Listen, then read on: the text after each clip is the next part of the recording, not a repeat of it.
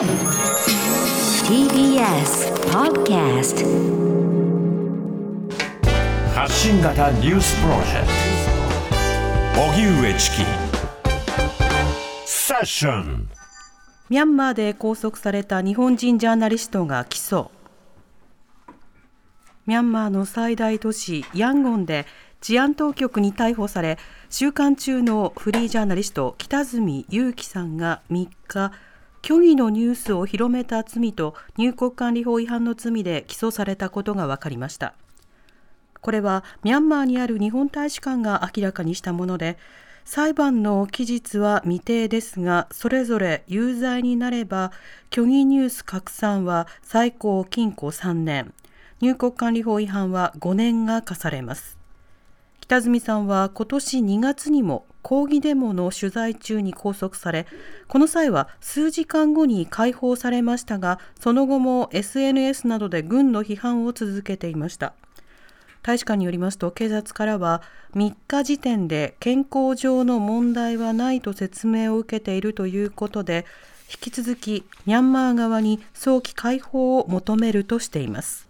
まずはそのミャンマーで拘束された北住裕樹さん、その状況というのは非常に心配ですね。はいはい、で入国管理法違反の罪のほかに、その虚偽の情報を拡散したという、うん、そうしたようなそのことによって、えー、今回は逮捕・起訴されているということになるわけです。で入国管理法というのは、まあ、それぞれの国の運用や状態というものがあるわけで、えー、それらの改善とあの公平性というものの確保を求めること、重要なんですけど、虚偽の報道を行ったという点について、その法で一定のペナルティを課すという、その発想自体が、まあ、相当危険なものだということ、うん、というのが一点ですね。で加えて、まあ、今のそのミャンマー軍というものは、その政府組織として果たして機能しているのだろうかと、あのあるいは政府としてそもそも認められていないというようなものが一定程度の、まあ、規制であるとか逮捕であるとか拘束をするということになると、これは場合によってはその死刑、私の刑ということになっていて、はい、あの放置的な対応ではない。法に基づいた対応だというふうにそもそも認定されない。なぜならば、その法を実行できる主体だというふうには認められていないからというような根本的な問題というのもあるわけですね。で、虚偽の情報を拡散した罪というものがなぜ問題なのかというと、あの、これは例えば政府というのはたくさんの情報を持っているわけです。非常に多くの情報を持っていて、それを隠すこともできるわけですね。一方で、人々のまあ、逮捕であるとか拘束とかそうしたことも可能な状況になるわけですよ。である情報がその時は時の整形がフェイクだと言っても後で見てみたらそれが事実だったということが分かることもあるわけですね。はいでも仮にそれが事実でなかったとして、それは誤報だという形で非難されて、ジャーナリストとしての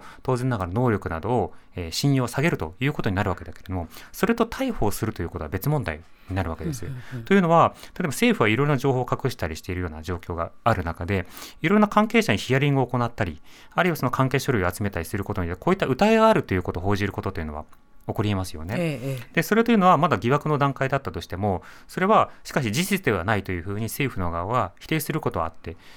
でなおかつそれが実際には疑惑はあったけれども事実ではなかったということが分かるということだってあるわけですね、うんうん、でもそれというのは情報公開が不十分であったがゆえにいろんな解釈の在り方というのが存在するのでどれか分からない。だからこういう虚偽いや、こういう疑惑というのが存在しうるから説明してくれというような、そうしたような仕方で報道するということは当然あるわけです。はい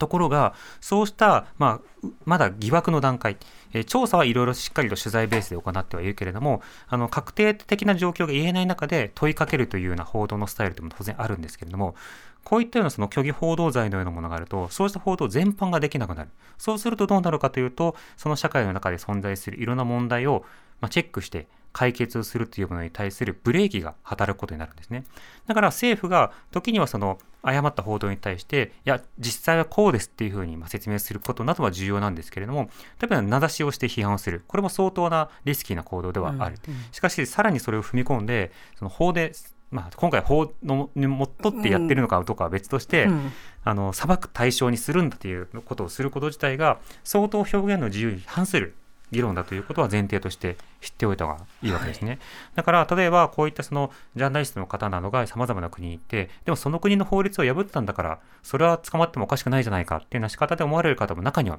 いるかもしれない。ただそもそもその法律なるものが正しいのかということと今回はミャンマー軍というものがミャンマー政府ではないので、はい、あのそうした軍が法にのっとって逮捕拘束することというものの妥当性正当性というものが疑われるような状況というのはある。そしてそうしたその危険な状況についてねさまざま取材するときにこれあのフリージャーナリストの神保哲夫さんがよくおっしゃってますけれども、はい、そこがそんなに危険な状況なのだということをなぜ皆さんは知れるのかと。いうとそれはいろんなジャーナリストの方が現地に行って取材をして、危険を顧みず報道するからということになるわけですよね。それに私たちはある意味そのただ乗りしてでミャンマーこうだねっていうことの議論を好きにできるような状況というものがある。つまり私たちの表現の自由や表現の権利というものを確保するための活動ということにもなっているわけですよね。まあ、なので、まず一刻も早いその北住さんのですね、あの身元の安全と釈放というようなことと、そ、ねはい、えー、その後のさまざまな、えー、検証と、あるいはミャンマー軍の動向の改善というものが必要となってくるかなと思います。TBS ラジオ。荻上チキセッション